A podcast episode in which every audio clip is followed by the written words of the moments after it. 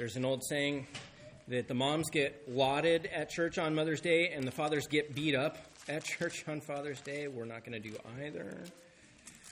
We're just going to keep preaching through 1 Corinthians. That way I don't step on any landmines.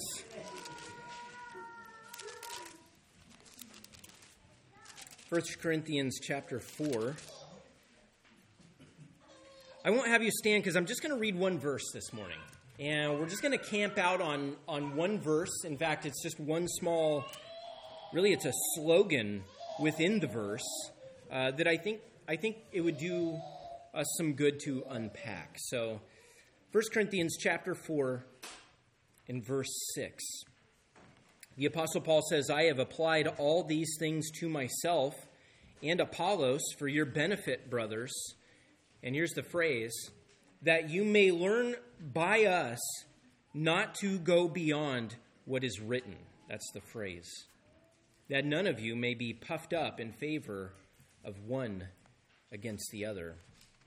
What I want to do this morning as we look at the Word of God is I want to slow way, way down and I want to focus in on just that one phrase it's sort of a passing comment in the entire flow of what Paul is doing here in 1 Corinthians, but I think it's it's worth drilling into, and it's really actually a slogan.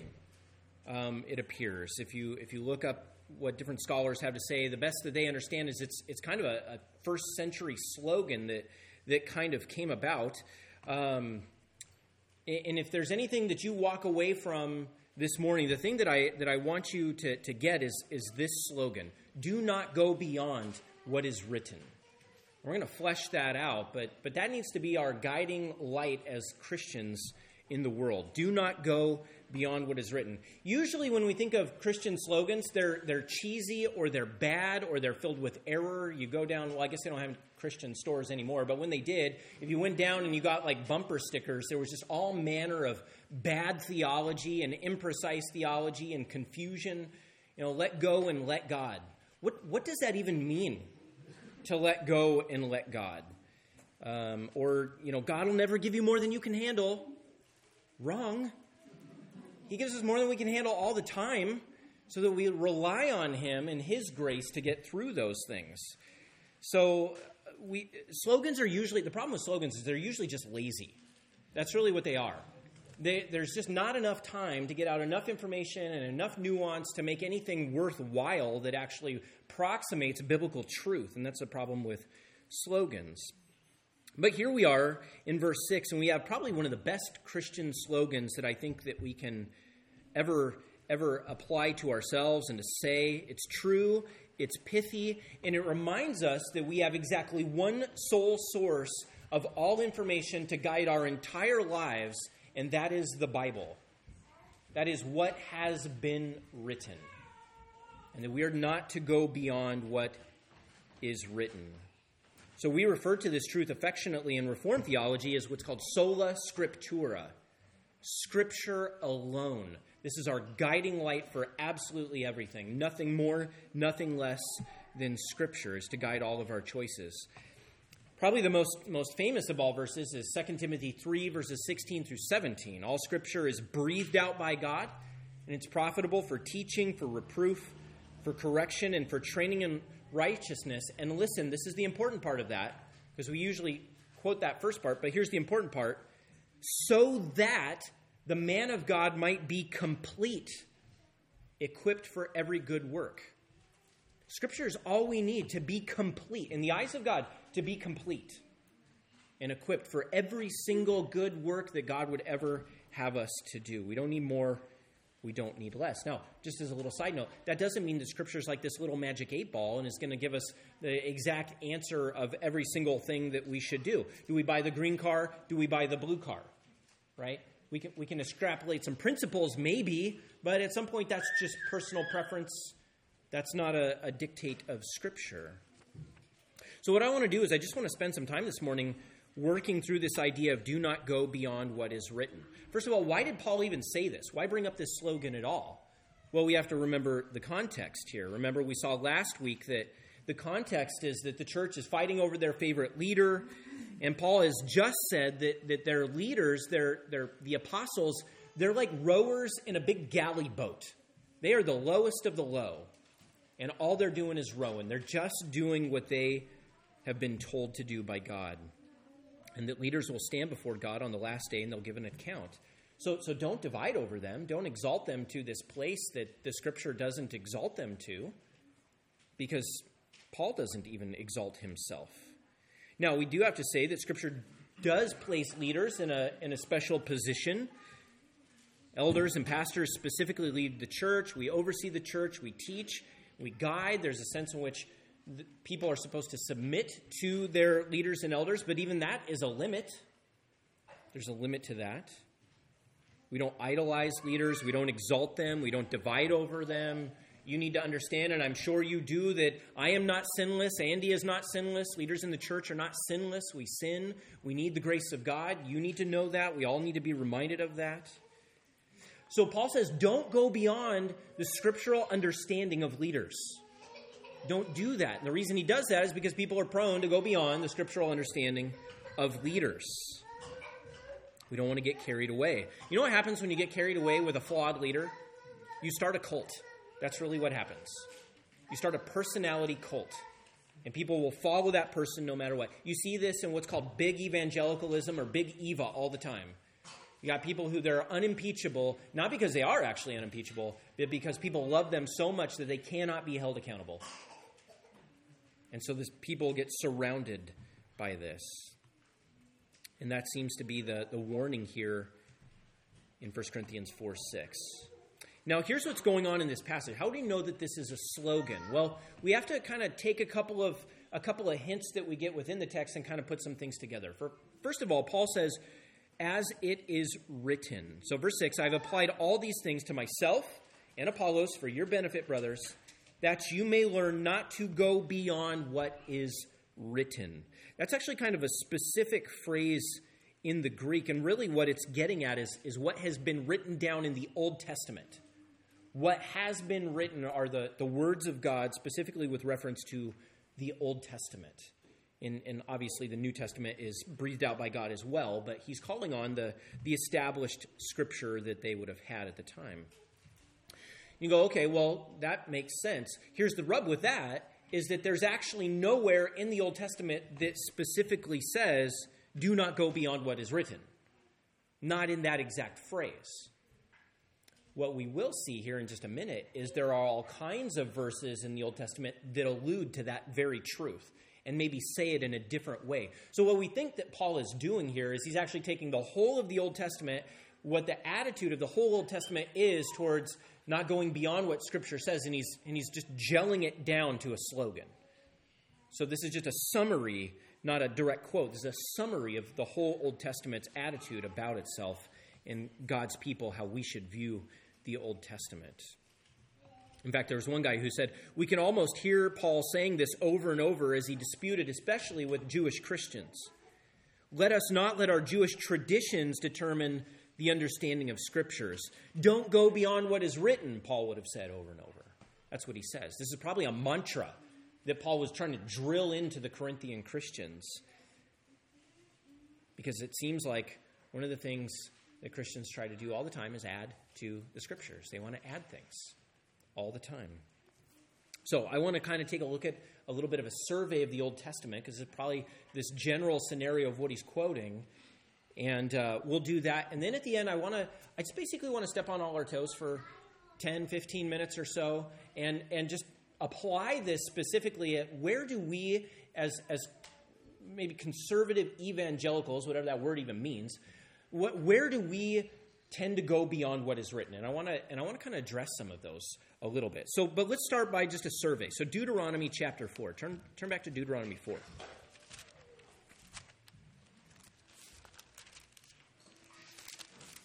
Deuteronomy, the word literally means the second law.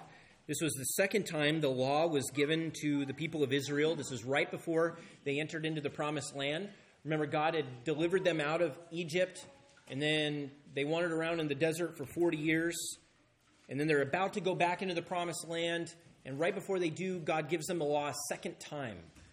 And they, and they ratify the covenant a second time. And this is what he says in Deuteronomy chapter 4, verses 1 and 2. He says, And now, O Israel, listen to the statutes and the rules that I am teaching you, and do them, that you may live.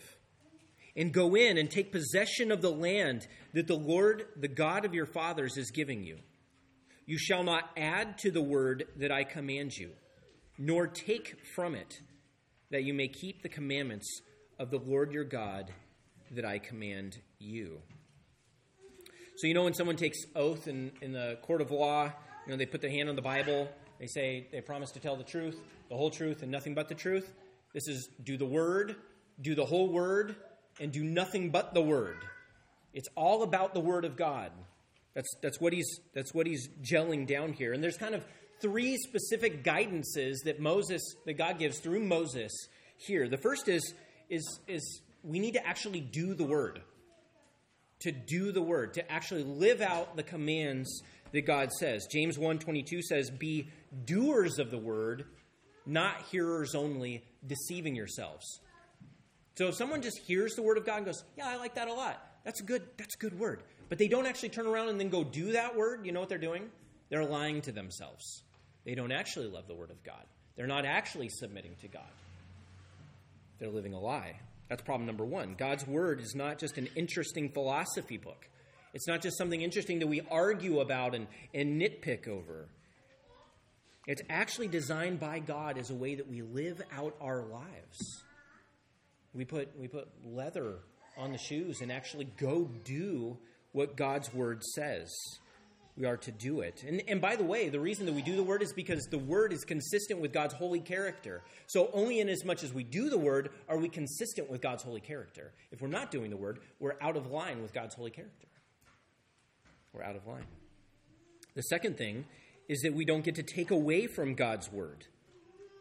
We do God's word, but we don't get to take away any of God's word. Now, here's the deal. When you talk to people who are clearly taking stuff out of God's word, no one will ever say, unless you're Thomas Jefferson cutting verses out of the Bible, no one's ever going to say, nah, I'm not going to do that one. You know what they try to do?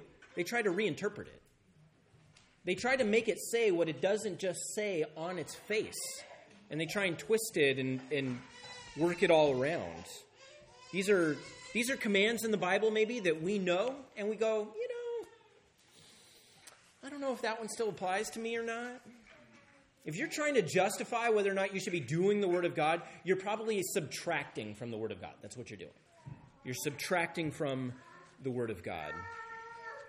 So if there are commands in, in the Word of God that, that we drag our feet obeying, or maybe you just hope I don't happen to preach on that Sunday, like you're functionally subtracting from the Word of God. That's what you're doing in your heart. You're subtracting from the I don't want that in there. Lord, I would be just fine if that was just cut out and I could live my life like normal. It's subtracting from the Word of God. Maybe there are topics that you don't want to talk about or whatever. It's functionally subtracting to from the Word of God, excuse me. And I think this is pervasive amongst people who call themselves Christians. There are many sects of Christianity, they put that in air quotes, who say, you know, we don't need the Old Testament. That was the Old Covenant, that was then. This is now, we're in the new covenant, we just stick to our 27 books, and we just have to lug the other 39 around because that's what they bind together.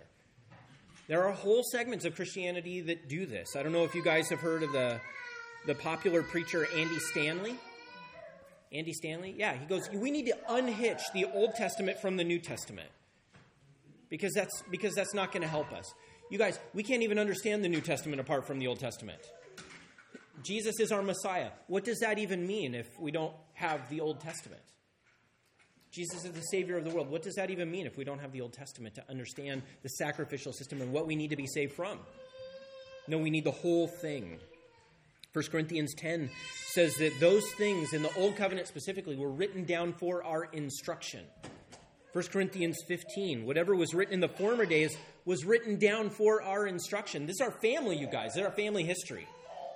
So when we look through the Old Covenant, we look through our family pre Jesus and what they were struggling with and what they were prone to do. And you know what? We're struggling with the same things and we're prone to do the same things, and we need the same grace that God gave them. We don't unhitch it, we don't get to subtract from the Word. And let me just say a little bit of a devotional point. If there's a part of the Bible that you struggle with, whether it's a book of the Bible or a topic in the Bible, can I just encourage you? Go wrestle with that book or go wrestle with that topic. You don't need to be afraid of it. This is what God has given us to wrestle with and to live our life by. So if you're like, you know, those minor prophets, Micah, that's kind of weird. I don't know how to I don't know how to read through Micah. Go read Micah like 40 times. And get a commentary and get a study Bible and master it because this is God's word. God wants you to know it and to understand it and to live it out. So we don't subtract from God's word. The last thing here we see, of course, in verse 2 is that we don't add to the word of God. You shall not add to the word that I command you. And this is where I think we have a problem in most conservative evangelicalism. Again, whatever that term means, but I think you get the idea. If, if there's a problem in our camp that, that we have with the Word of God, it's that we often add to the Word of God. We often add rules, we add practices, we add doctrinal purity requirements, we had our favorite theologians, we had all kinds of stuff. So, so the conservative evangelical movement finds its roots in old school fundamentalism from the early 1900s, where I think at the beginning they actually had a good heart of what are the fundamentals of the faith? What do you need to believe in order to be saved? The problem with that is it got out of hand and people started adding all kinds of stuff really to the gospel or even really to have fellowship with one another. I'll spend a little bit more time on that in a bit, but just know that I think usually it's adding to the word of God that we face as a, as a potential problem. Let me show you that in a couple other places. Turn over to Deuteronomy 12.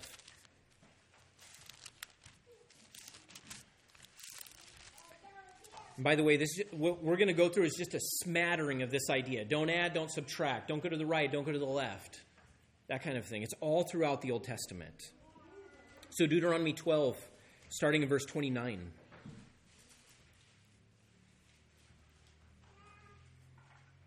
when the Lord your God cuts off before you the nations whom you go in to dispossess, and you dispossess them and dwell in their land, take care that you not be ensnared to follow them after they have been destroyed before you, and that you do not inquire about their gods, saying, How did they, these nations serve their gods?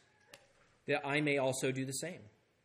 You shall not worship the Lord your God in that way, for every abominable thing that the Lord hates, they have done for their gods, for they even burn their sons and their daughters in fire to their gods. So Moses' biggest fear when the people get into the promised land and God has delivered all of their enemies into their hands is that they're going to go, hey, so the guys who were before us here, like, how'd they worship their God? They're going to start up a conversation. Well, well, maybe we should maybe we should try worshiping Yahweh that way. Let's, let's try. Maybe it was good for them. And God's going, no, time out. No, no, no. We don't do that.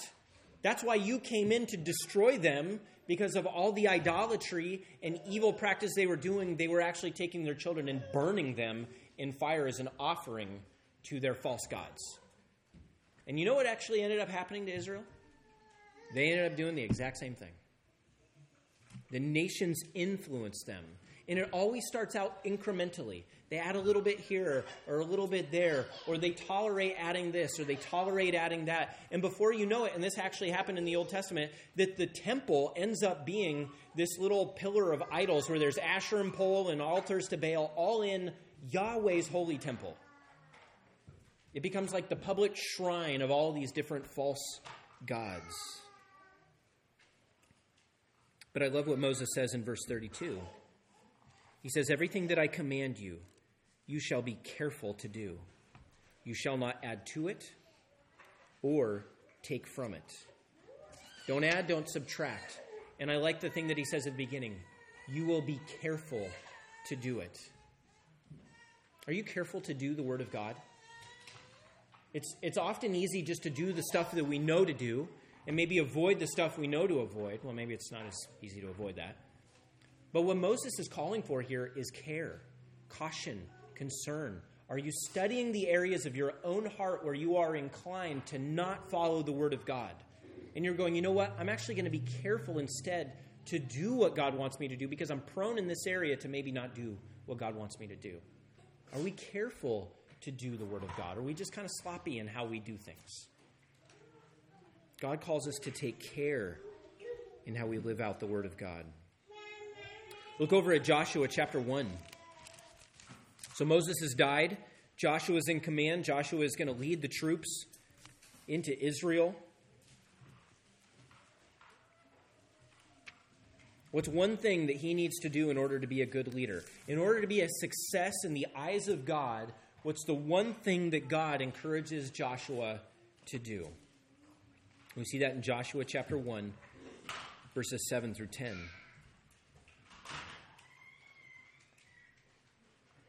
Only be strong and very courageous, being careful to do according to all the law that Moses, my servant, commanded you. Do not turn from it to the right hand or to the left, that you may have good success wherever you go. This book of the law shall not depart from your mouth, but you shall meditate on it day and night, so that you may be careful to do according to all that is written in it.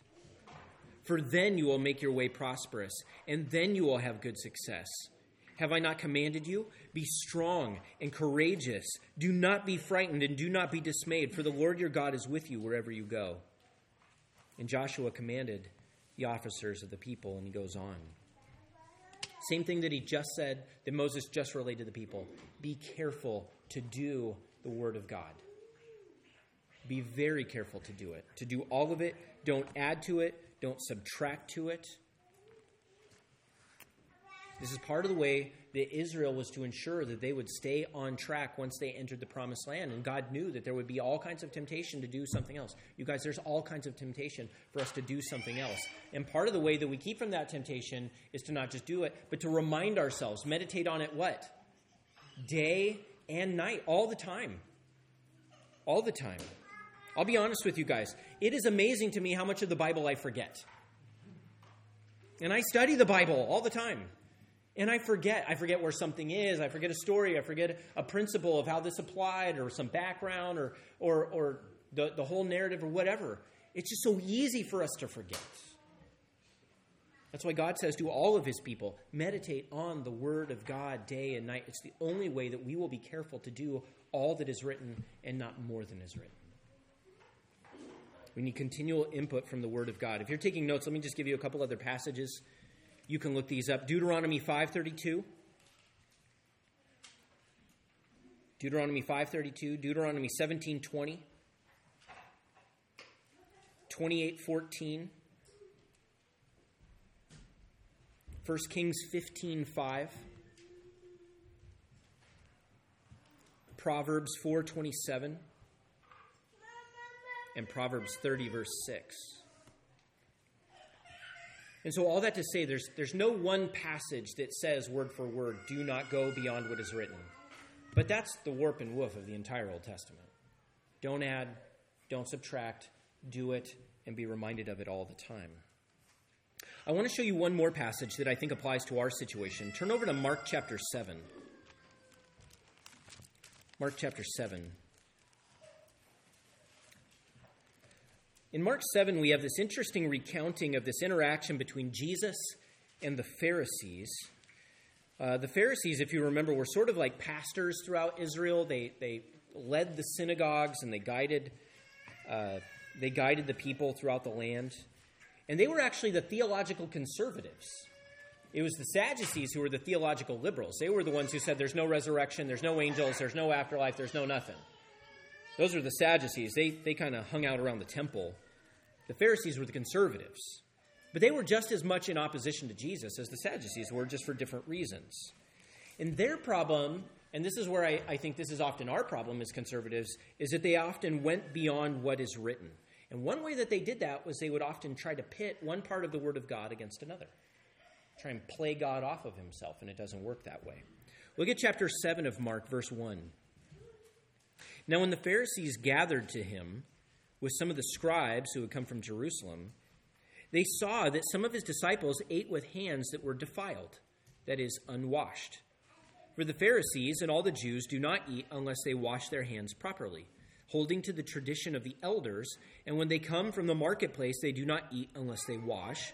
And there are many other traditions that they observe, such as the washing of cups and pots and copper vessels and dining couches. And the Pharisees and the scribes asked him, Why do your disciples not walk according to the tradition of the elders, but eat with defiled hands? And he said to them, Well did Isaiah prophesy of you hypocrites, as it is written, This people honors me with their lips, but their heart is far from me. In vain do they worship me, teaching as doctrine the commandments of men. You leave the commandment of God and hold to the tradition of men. So here's what's going down. They had, they had created all these elaborate rituals. Um, they, were, they were not sanitary rituals. This is not washing your hands with soap and water for sanitary purposes. This was all religious in nature. But they had come up with all of these washings. And this was like ancient virtue signaling to show how religious and holy you were. You dip your little hands and dip your little hands, and now you're clean, and now you can eat your bread or do whatever you want. It had nothing to do with cleanliness. And it had nothing to do with true, what we would call true religion or true following of God. This was, this was just all made up. Now, here's the thing there was nothing intrinsically wrong with doing that. There's nothing intrinsically wrong with dipping your hands in a little bit of water before you eat something or washing couches or washing dishes. The problem was they elevated these traditions to the stature of God's command. Such that if you're not doing my tradition, then you're actually violating God's law. That's the problem. Because what they're doing is they are now adding to the Word of God. And they are holding it over people. If you don't do my tradition, how can you be faithful to the law of God? Problem your tradition is not the law of God. You have just elevated it wrongfully. And that's why Jesus slams them for teaching as doctrines the commandments of men. They were equating these dumb rituals with God's law. They were adding and adding and adding. And by the way, by the time of Jesus, there were so many different laws and there were so many different rabbis who had different takes on what was right and what was wrong. There's just no possible way that you could obey them all. You were always stumbling over some tradition trying to keep up with what was going on. And actually, it just proved that they weren't godly at all their devotion to their own teaching proved that they just worship God with their lips. They didn't worship God with their heart. They weren't concerned about the heart, what was going on in the inside. They were just they were just worshiping conformity. Is everybody just submitting to my arbitrary rules about how to worship God? And they did something else too. This is where they pit the word of God against itself. Verse 9, and Jesus, he said to them, you have a fine way of rejecting the commandment of God in order to establish your tradition. For Moses said, Honor your father and your mother, and whoever reviles father or mother must surely die.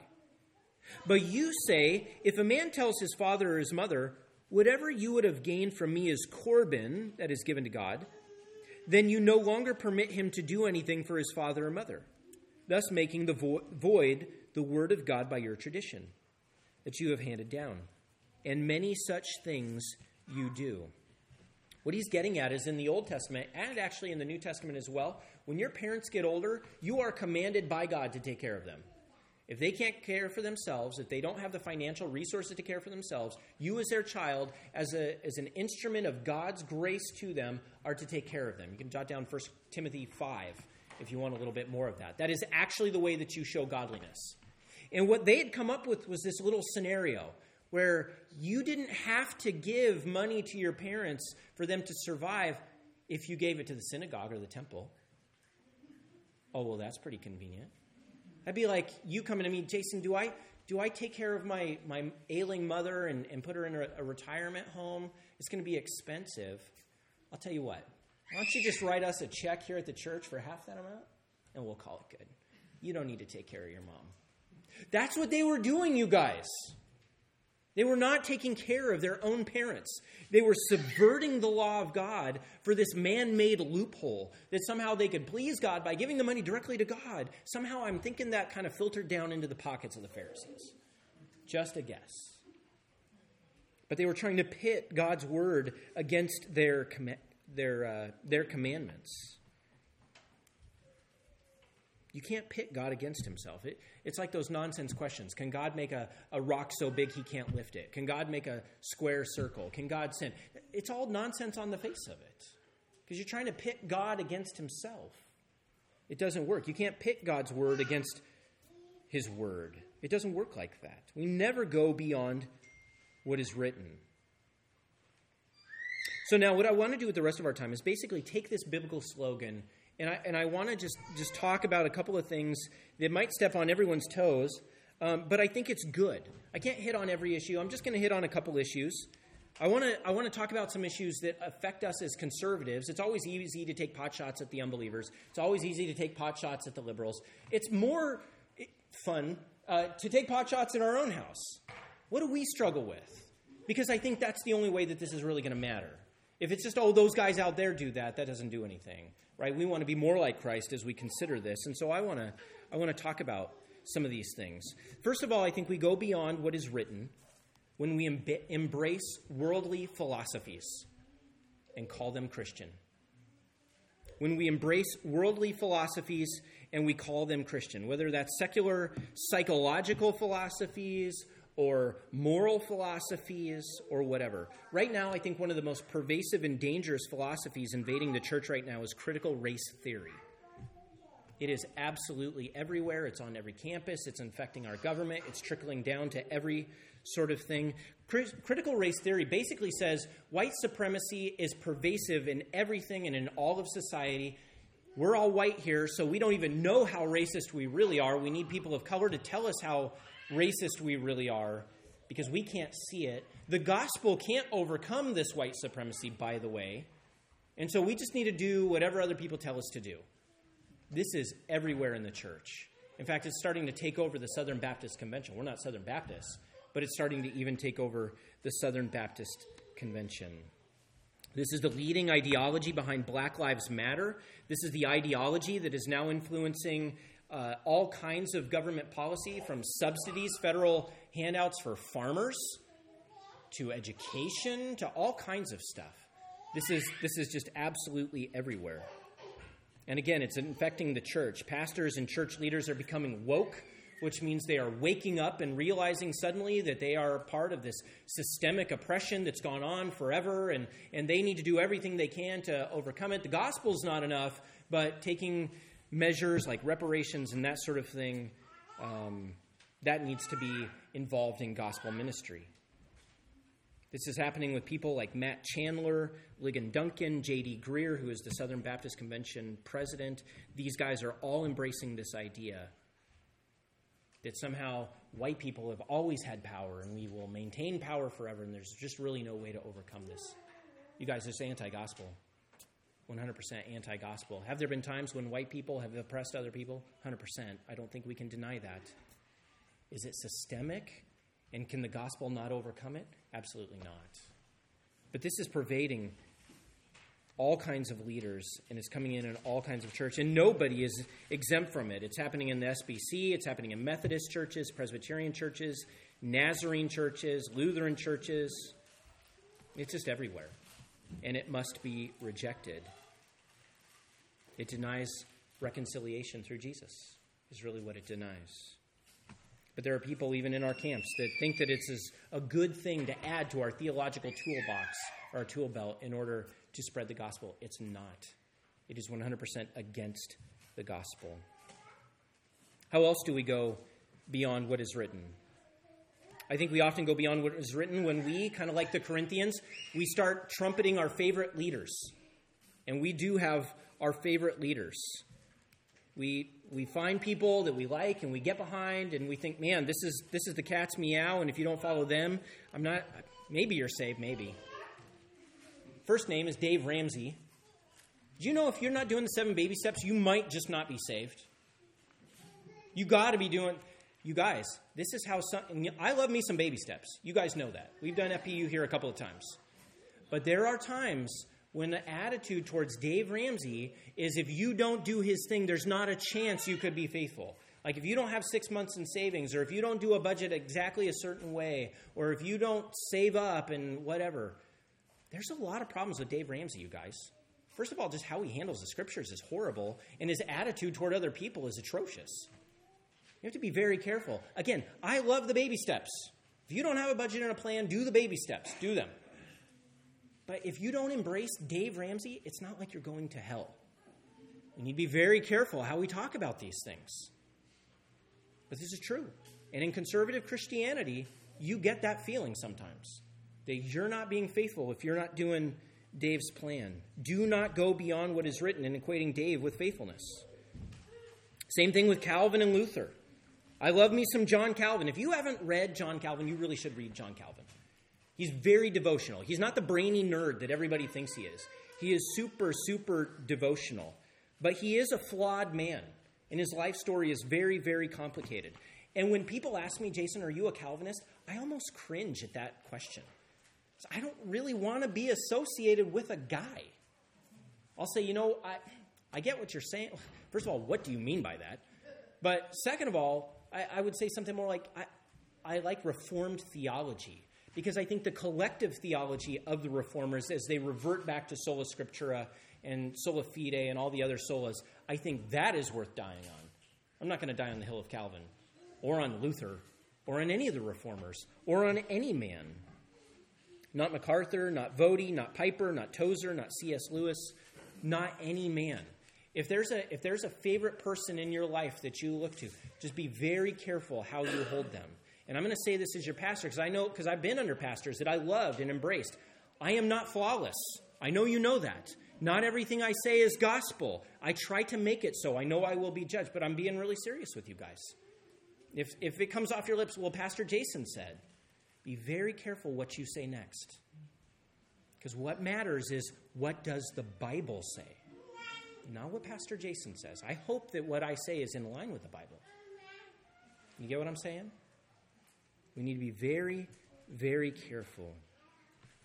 I think we also, third, we go beyond what is written when we view good causes as essential causes. This happens all the time in Christianity. Just let me name a few. But I think there are some Christians who think that every other Christian needs to be involved in pro life movements. You need to be down at Planned Parenthood. You need to be doing church at Planned Parenthood. You need to be picketing twice a week or adoption ministry. You, if, you're not, if you're not adopting kids, I don't even know if you're in the faith. They wouldn't say that, but sometimes it feels like that. Or pick any Christian cause. It could be a political cause, it could be all kinds of causes. We need to be very careful equating a cause that maybe is good and upright and even encouraged by the Word of God, that that doesn't become the sine qua non of all of Christianity, because it's not. Some people are called to be down there every Wednesday at the, the Church of Planned Parenthood and picketing, and that's it's great. Some of you guys are called and have been called to adopt kids. That's great. That is not everybody. We have to be very, very careful. Do we want abortion to end? Of course we do. It's the murder of children. Do we want to facilitate adoption in the church? Of course we do. If you're thinking about adopting a child and you need some help, you come talk to us and we will do everything that we can to help you facilitate adoption. We should be eager to be involved, but our pet, it sounds a little condescending, but, but our, our, our ministry that we, are, that we are focused on is not the sine qua non of all Christianity. Here's a little closer to home. I think that saying Christians must homeschool to be faithful is going beyond what is written. I, and I homeschool. We homeschool all our kids. But that's going beyond what is written. I think there are a lot of schooling options that are available, and we need to be careful how we view the decisions of other people. I have a lot of concerns with public schooling. I will say that right now. But am I going to say that somebody is in sin because they send their child to a public school? I, I don't know that I can say that. I love Voddie Baucham. I use a couple of his resources when I do premarital counseling, but I think he is one of the most unhelpful people when discussing Christian homeschooling that there is. It's almost like he has gospel amnesia and he doesn't know that there might be people who take a different tact, or maybe people who haven't even wrestled with this issue at all. I think we need to be very, very careful let me give you two more and I'll close. One is theological perfectionism. A lot of times in, in our conservative Christian schools, we need people to be theologically precise, or we feel like this internal impulse to like check what they're saying and tweak it. It's okay if somebody says something in casual conversation that isn't 100% right. You can let it go. It's all right. And I'm a nerd. And it bugs me. It's okay if we say things or other people say things that might not be just 100% true. Don't, don't strain out the gnat while like swallowing the camel. Unless it's like sin or grave error and they are caught up in it, like we can come back to it. That's all right. The other thing I would say is moral perfectionism. We would deny what the Wesleyans would say that somehow we can attain to spiritual perfectionism this side of glory. That's just not possible. And we would, we would deny it all the time. But I think, functionally speaking, a lot of times we expect other people to be perfect.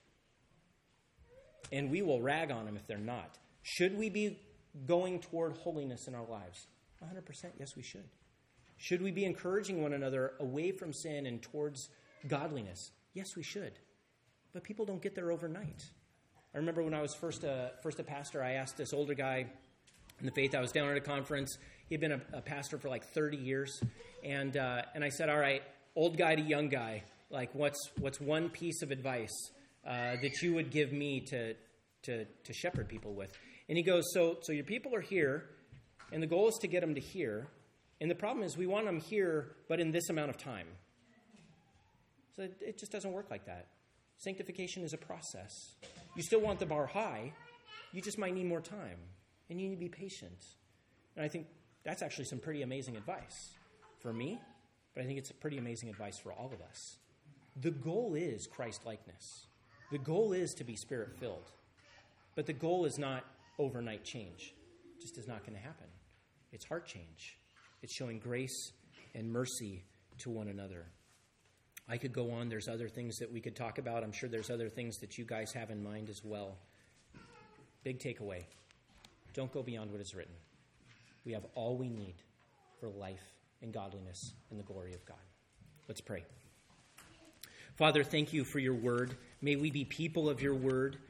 May we love your word. May we do your word. May we not subtract or add either in actuality or in function. Give us a heart to be careful to do all of it, to bring you glory. We ask in Jesus' name. Amen.